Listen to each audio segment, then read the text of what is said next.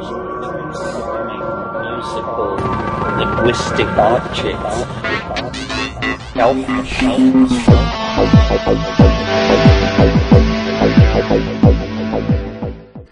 Greetings from Cyberdelic Space. This is Lorenzo, and I'm your host here in Psychedelic Salon 2.0. And today we are going to continue our exploration of the wonderful world of cannabis. Lex's guest today is Becca Williams, who was trained as a healthcare practitioner and is a registered nutritionist and dietitian. But it was through her work as a journalist, covering alternative and holistic approaches to health, that she began a deeper investigation into the rich history of the healing properties of cannabis, particularly in the realm of emotional healing. Becca has two websites that I think you'll find interesting. Her main site, simply titled Cannabis Ceremonies, is packed with information, and she's also the force behind a YouTube channel which is also called Cannabis Ceremonies. And there you'll find much more information about my favorite plant. And I'll link to both of those sites in today's program notes, which you will find at psychedelicsalon.com. I'm really looking forward to listening with you to this conversation between Becca and Lex Pelger. As a daily cannabis user for over 30 years now, I've read and listened to quite a lot of information about the healing properties of cannabis. But to be honest, there isn't a whole lot of information I've found about the emotional and spiritual aspects that this plant medicine provides. And while I use cannabis for physical pain, its use is even more important to me from an emotional standpoint. I know several other people who are also using cannabis to tame some of the unruly states of mind that come to women and men suffering from PTSD, and I know how important this sacred plant is to their mental well being as well. So now I'm going to turn it over to Lex Pelger and listen along with you to the words and wisdom of Becca Williams. In his intro last week, Lorenzo mentioned cannabis as his personal favorite. And that inspired me to declare this to be Marijuana Month here on the Psychedelic Salon 2.0. So we will hear from Becca Williams today about using cannabis spiritually and what it takes to become a cannaut. Becca was actually my first interview here in Denver since I arrived, and she represents the spirit of that boom town where Neal Cassady was raised. Not only does Becca lead cannabis ceremonies mixing many different practices, she also has a YouTube channel with dozens and dozens and dozens of excellent videos explaining many different parts of cannabis. Now, if you're like me and you feel that it's incredibly important to try and turn on your aging relatives to the healing power of marijuana, you know how hard it can be to find someone believable to them.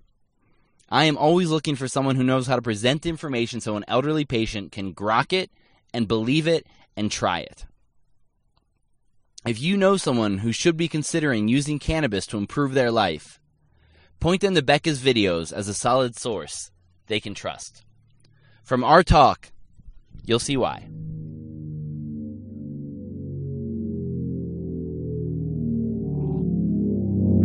Hello, I'm Lex Pelger sitting here with Becca Williams. And before we find out how you came up with the term like cannaut, for exploration. What was your own journey with cannabis and how did that start? Hi. It's so nice to be here. I'm really a fan of uh, Psychedelic Salon, by the way, because I love Lorenzo. And then when I heard that you were coming on, wow, that was pretty cool. so, yeah, cannabis has been in my life since I was a young adult. Um, I come from a, a really challenging, uh, abusive childhood and uh, and when I went into college, um, you know, some of my friends introduced me uh, to a doobie, and uh, uh, liked that, liked that a lot. And then the more I, um, I call it working with cannabis, but the more I interacted with cannabis, the more I realized that I liked it better by myself uh, and the way it made me feel because I had a lot of anxiety um, and uh, and it really calmed. It really softened the edges around that. And I found actually it was interesting.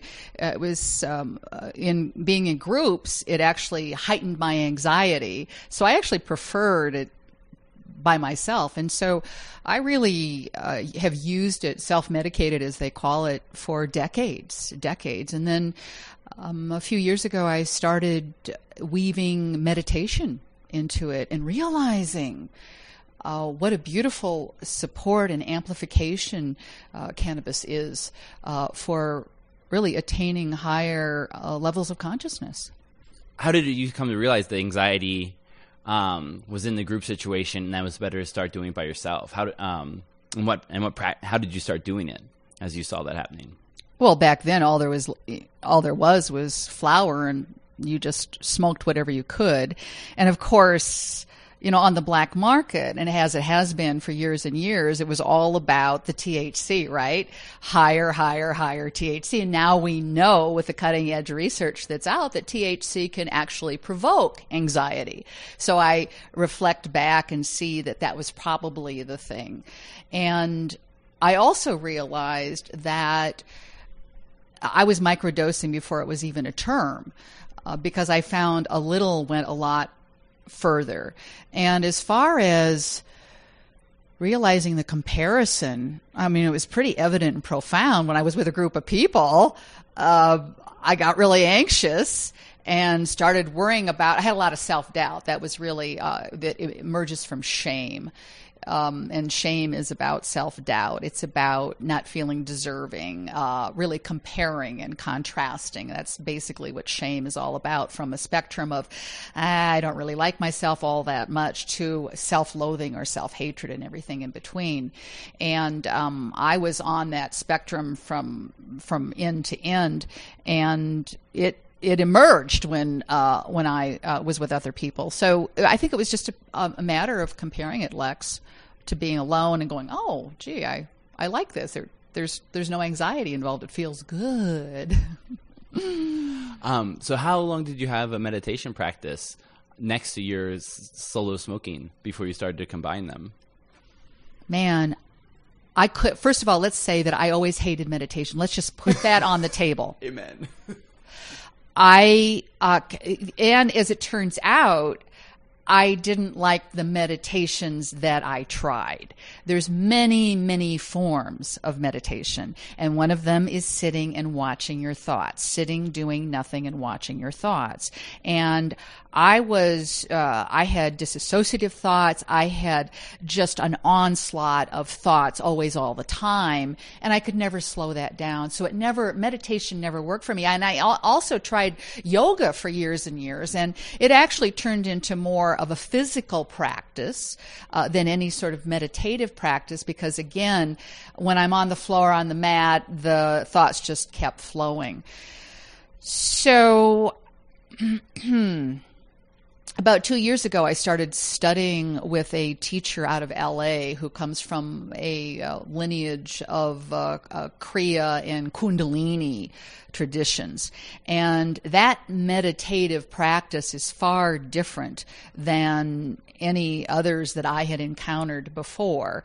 And uh, it's a very active uh, practice that involves, of course, the breathing. That's the one core element of all meditative practices. That is that movement of breath, or what we call pranayama. But uh, also, uh, these traditions include mudras, which are hand and arm movements, and also um, uh, chanting of mantras, which which is a basic basically a series of, of, of sacred words put together.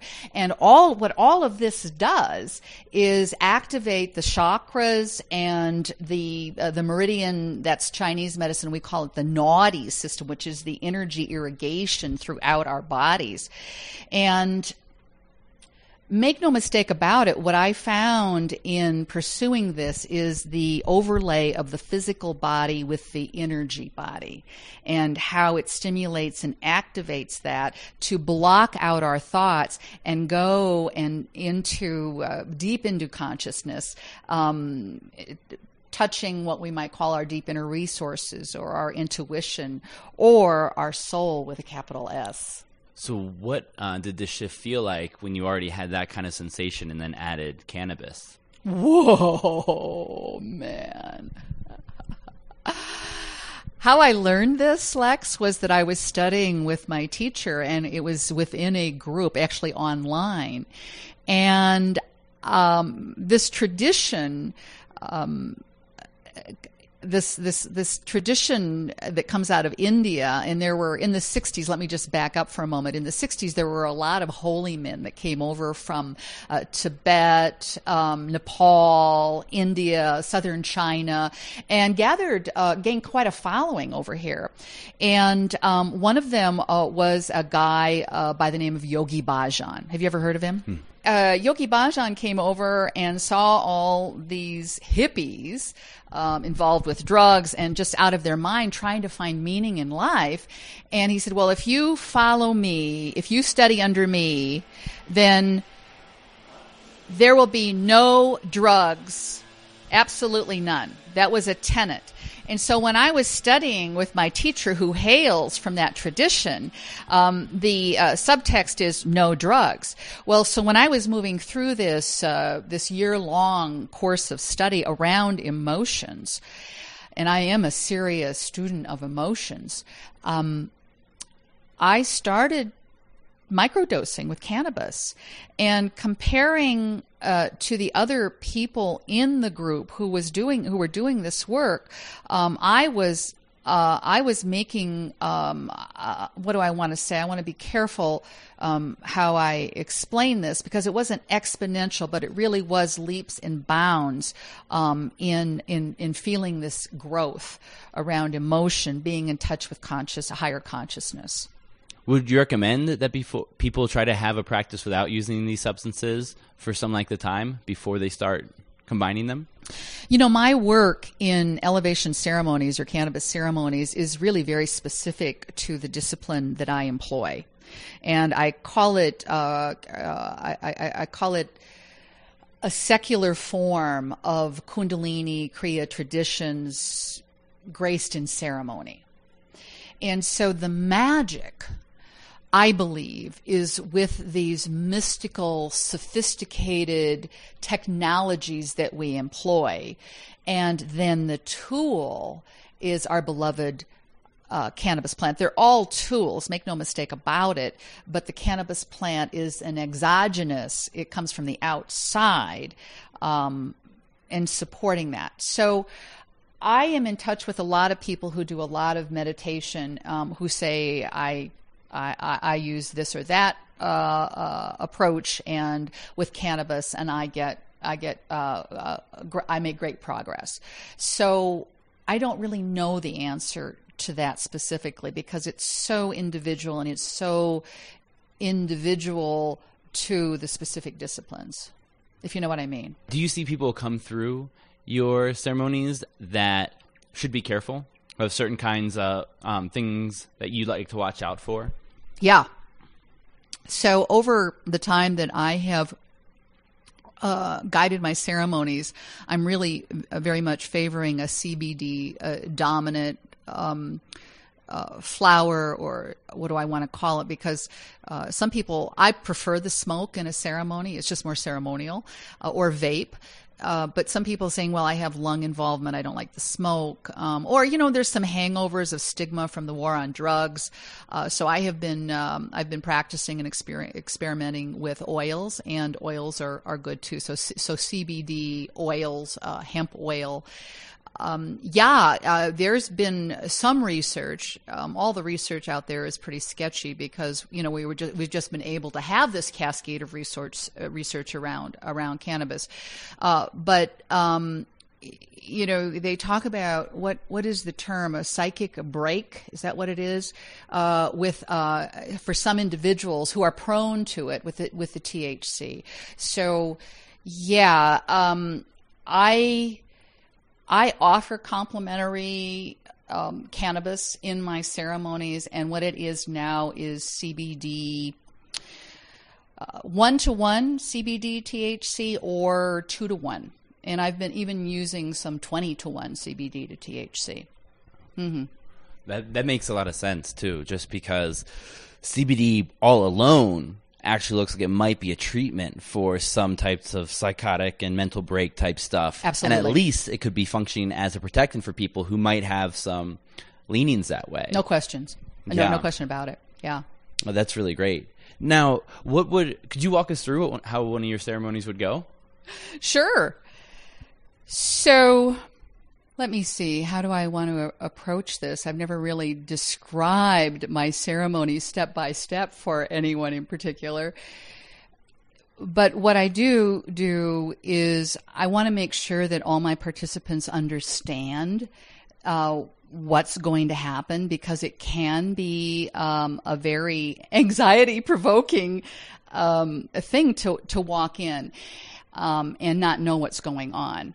Um, I, uh, I call those who attend my ceremonies edge walkers uh, because there needs to be a sense of walking into the unknown to begin with. And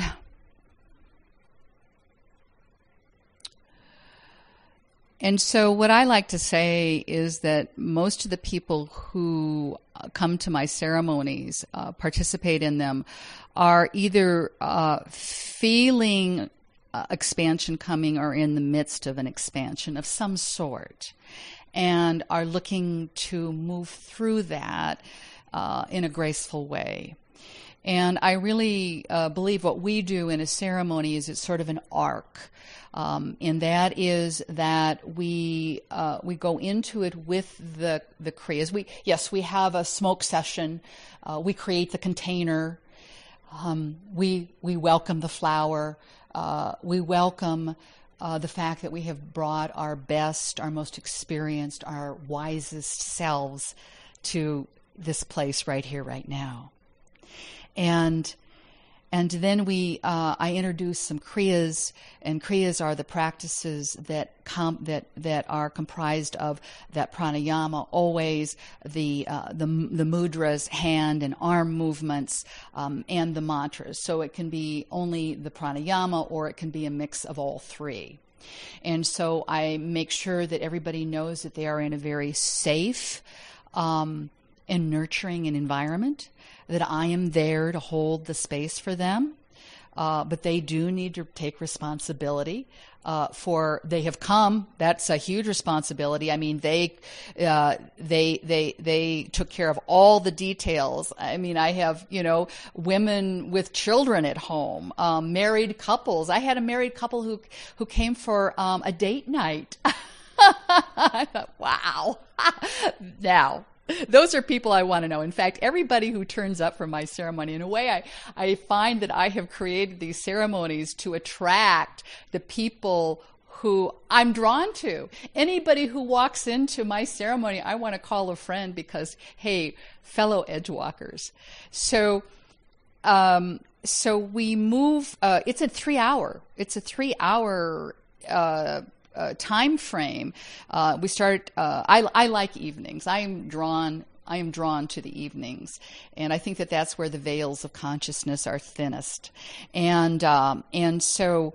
Uh, we move through that in, over a three-hour period, and uh, in between, uh, people are able to uh, stretch, uh, uh, walk, drink uh, water, whatever they need to do, smoke more if they want to, um, and then we go back in and do another tri- kriya. So usually over the three-hour span, we do three or four of these uh, of of these kriyas that really are are very intense. What they're doing Make no mistake about it; they are activating our energy body uh, uh, by by stirring up um, the the chakras and the nadi system in order to bring up the stuff that that that is standing in the way of a more fulfilling life. That are self limiting beliefs, uh, self doubt.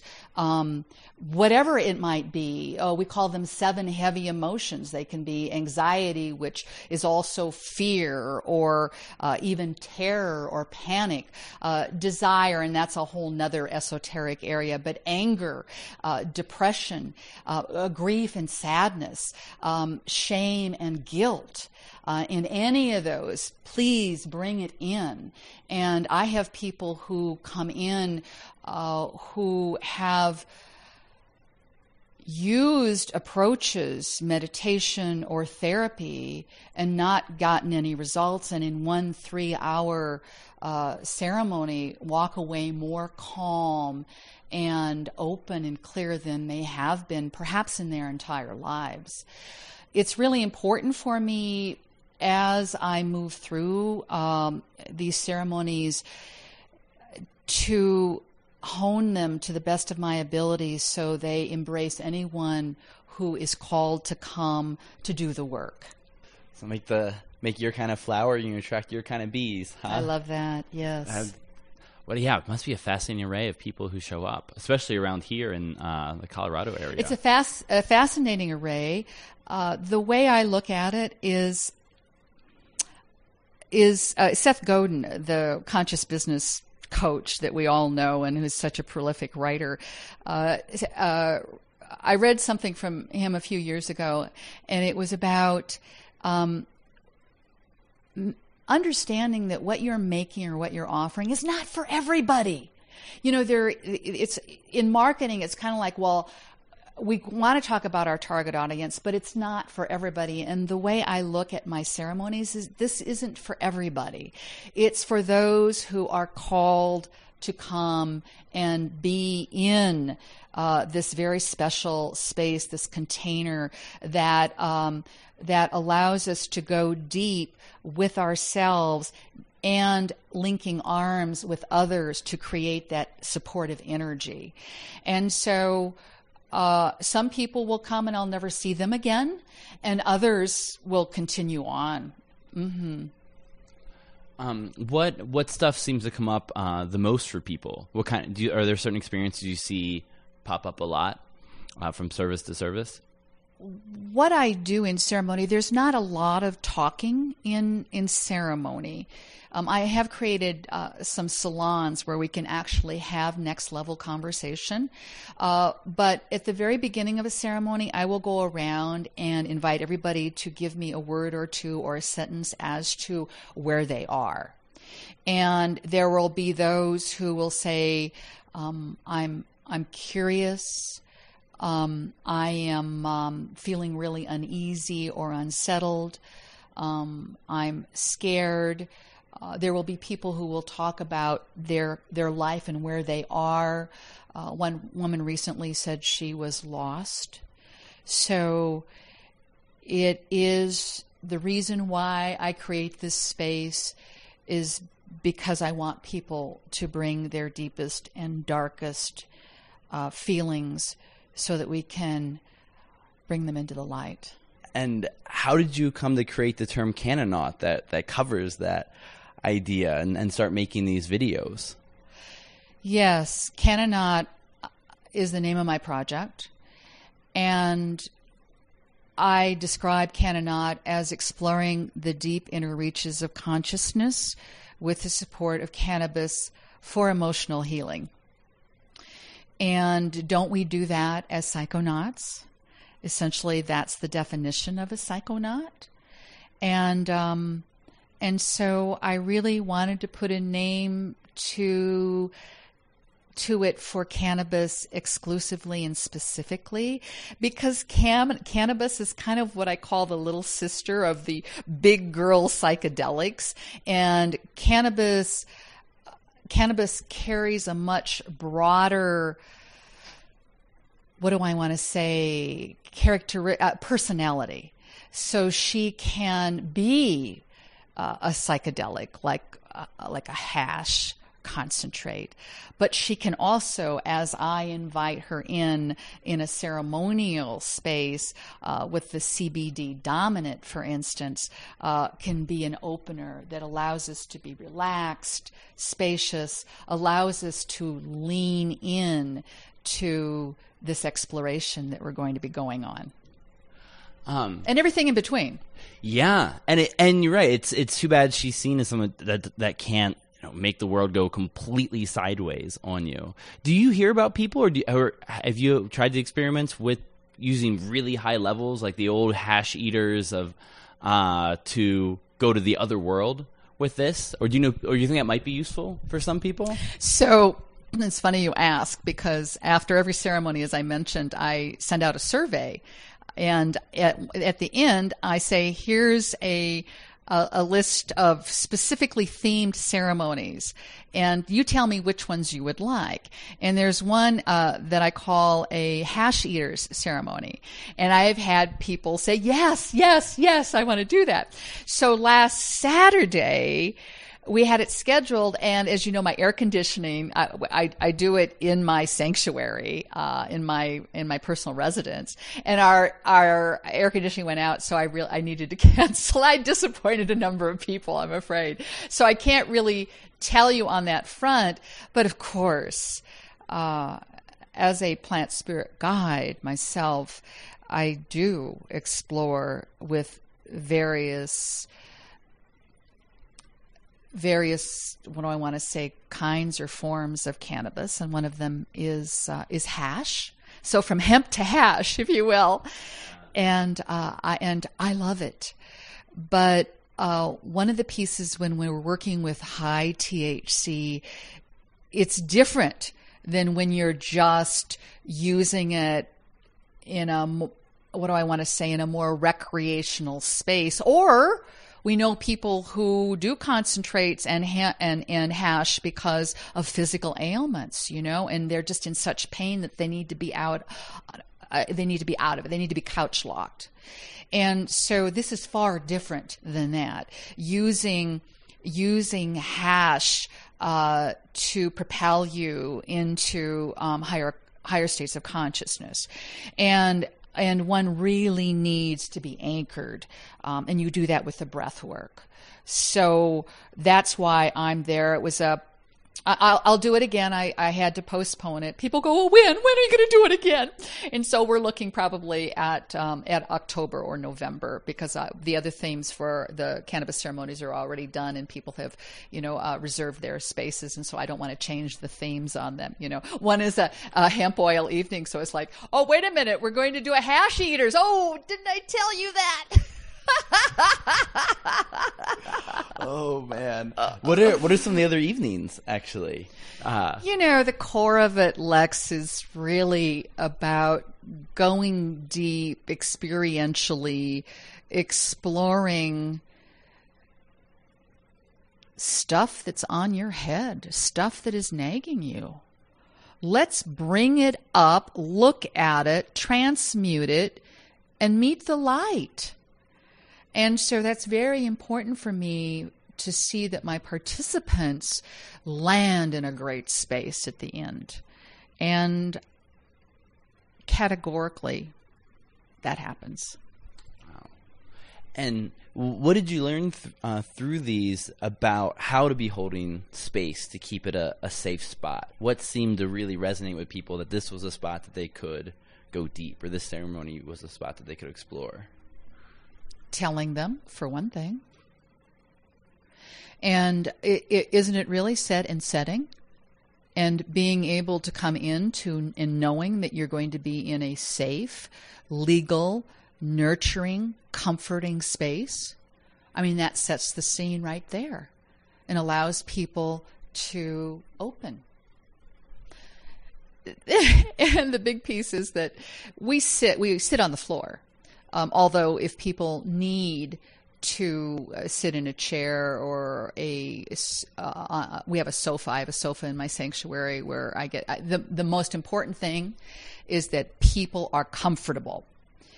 Um, yes, you know we we sit cross-legged. Um, um, that would that would be probably uh, the the recommended way if you can do that because the idea is to keep our spine straight because remember we're activating that energy and our spine essentially becomes an antenna. And whether you're sitting cross-legged or whether you are on a chair or propped up on a sofa with pillows behind you we want a straight spine. And Um, and I insist before we even start. I, I make everybody. Uh, my my sanctuary is also a playroom in the sense that we have pillows all over, pillows and and uh, small cushions, small uh, hassocks, and and every varying level for for people to be able to elevate their hips or sit directly on the floor. And so comfort, comfort, comfort. Because if you're not comfortable, what can you do?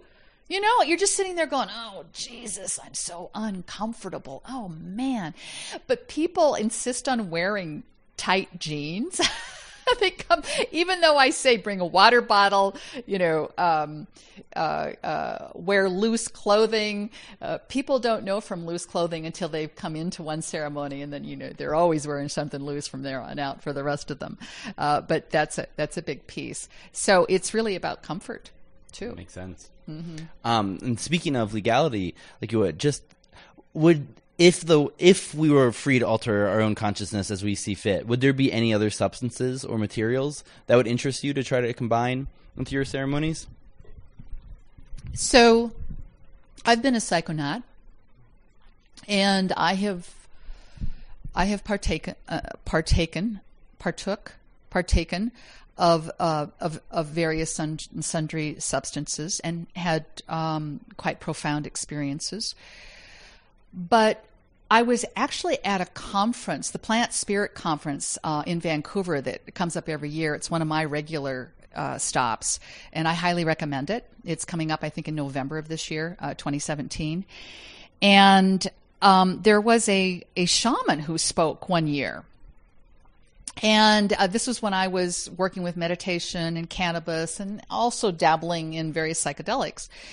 And uh, there was a, a, a guy, a kid who stood up and started asking, obviously using psychedelics very indiscriminately and asking this, that, and the other thing about them. And this shaman who was up visiting, you know, from Peru, uh, read him up one wall and down the other about this promiscuous use of various uh, various uh, uh medicines, uh, entheogens, and um, and so that if you were really serious uh, you would take one and work with it. And he said the only thing that he had ever done in his, you know, 50 year life was, uh, was ayahuasca. And I really took that to heart.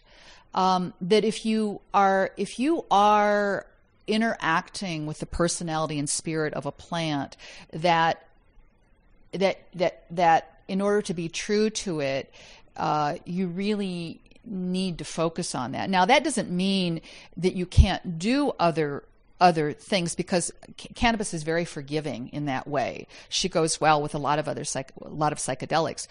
Um, but for me, it, it it struck a note in the sense that if I am working with um, with cannabis in regard to to higher forms of consciousness that I really needed to be true to her. And so right there and then about two years ago, I, um, I pledged uh, monogamy uh, to cannabis. So I have not done um, uh, for at least that long for uh, any other any other entheogens. Wow. Yeah. That's an interesting idea because uh, you know i among other things i'm trained as a clinical nutritionist and uh, we call it confounding variables. So how do i know that that this healing has been affected by the combination of the discipline that i introduce and the the spirit of the cannabis plant when i'm doing other stuff? So i really need to be very true uh, to that approach. I, I, picture a small green ring for uh, monogamy oh, I like that. um, and um, speaking um, of nutrition, and that the combination of food and cannabis, and all the different strains of cannabis, and how complicated that gets. Um, what's that like for you to deal with um, the the food people eat before ceremony and in their lives as well, but then all the different strains of cannabis that would combine with that? Yes. So of course, just like yoga or any kind of meditation, what you want to do is come in on a light stomach. And so I always advise our participants uh, to eat lightly and actually abstain if they can from cannabis uh, for even the, even a few days before, uh, but ideally if they can a day before or even four hours before. Again, there are people who use cannabis uh, for their medicine and really need it, so it's all fine, whatever. Uh, but to come in on a light stomach uh, because otherwise the the digestive system just kind of takes over. It's heavy and and you're digesting food instead of putting that energy toward dancing with that uh, uh, with with the channels of consciousness. Um, not that you can't do that, but it does take away. I mean, it's like if you're sitting there and going, "Oh, I'm so full. Geez, that leg of lamb that I had earlier, you know, is just like really heavy." on my stomach. So uh, what I do uh, is during the breaks of our ceremonies is offer some fruit and nuts if people want that. Also, because on a on an energetic level, uh, which in emo- uh, the energy level, which folds into the emotional body, also uh, people r- respond in different ways. So it can go from, uh, oh wow, I felt what it was like to take a deep dive into my inner resources, to um, really a lot of emoting, a lot of releasing. Um, and, uh, um, and, and, what do I want to say? Uh, uh, it can be, uh, I, I, don't want to scare people away, but it can be a, a, a little scary sometimes for some people. And that's why it's very important for me to hold the space uh, for people. Um, and um, where was I going with this?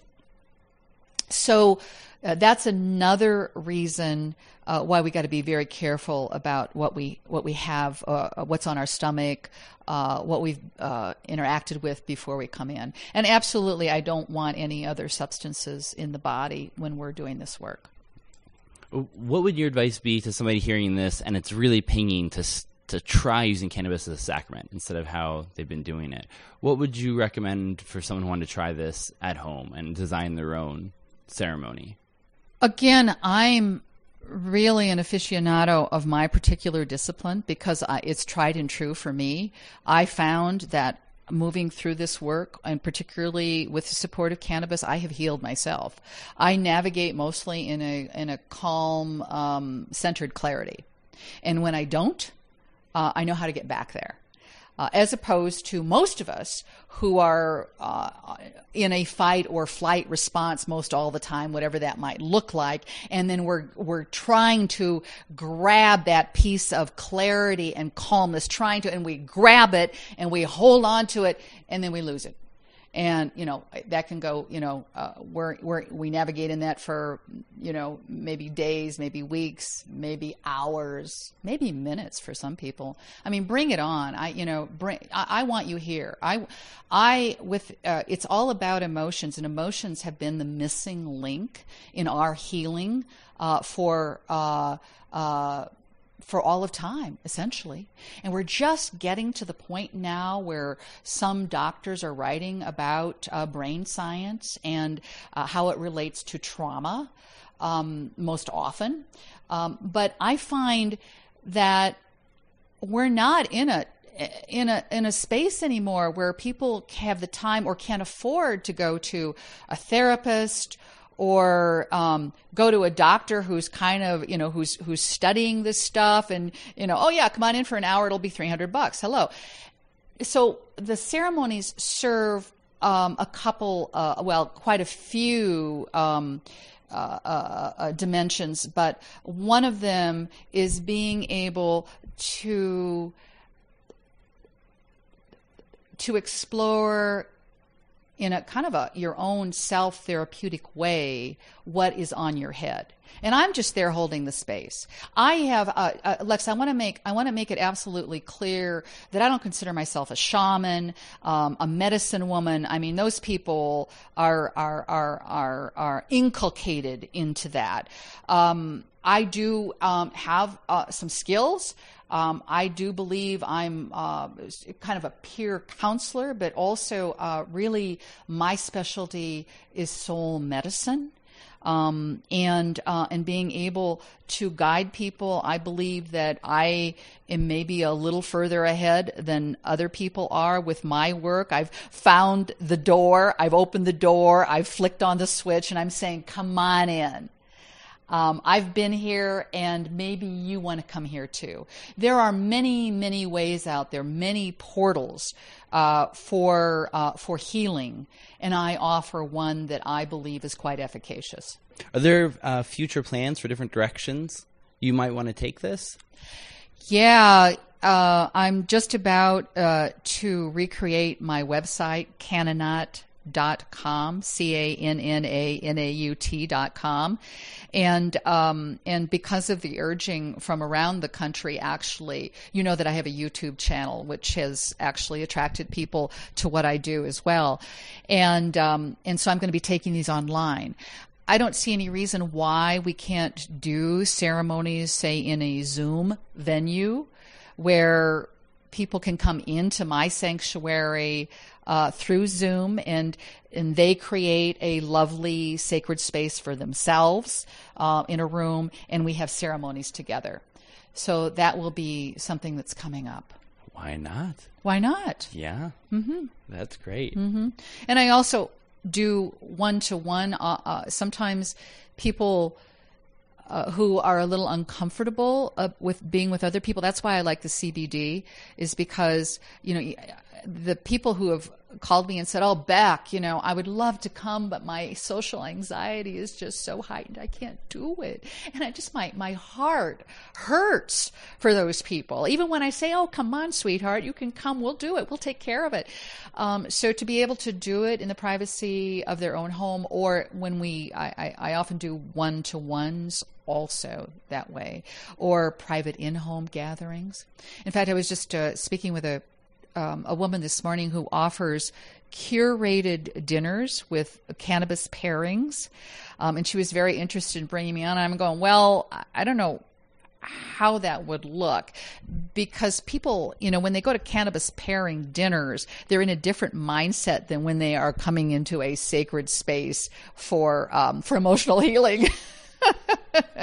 but you know, where there's a will, there's a way the question I often like to end with usually is about how uh, what would you make the world look like if you were in charge of writing the laws? But you're in one of the best spots for the law of your favorite substance of anyone in the world being here in Colorado. So maybe the question would be if you got to design a giant chapel of Cannanauts, um, what kind of rooms would you have? What kind of place would you like to see the most? Well, let me just say this that human beings are drawn to ceremony. It's it's primal, it's tribal. For thousands of years, um, ancient cultures and indigenous peoples um, have um, created ceremony. And so we have in our culture a lack of that. Uh, ceremony allows us to come together for meaning and and a richness of depth. Um, and and to be able to do that in a ceremony um, is really important. And to create that we um, we we have a lack of meaning in our lives. We don't know how to be with other people. We don't know how to have have meaningful conversations with others and coming together to explore the depth of of of being in a group and being able to do the inner exploration ourselves. So that chapel would have a lot of different gathering spaces for ceremony. That sounds beautiful. Uh, Becca Williams, I just want to say thank you so much for your work and taking the time to talk to us today. Oh, Lex, thanks a lot.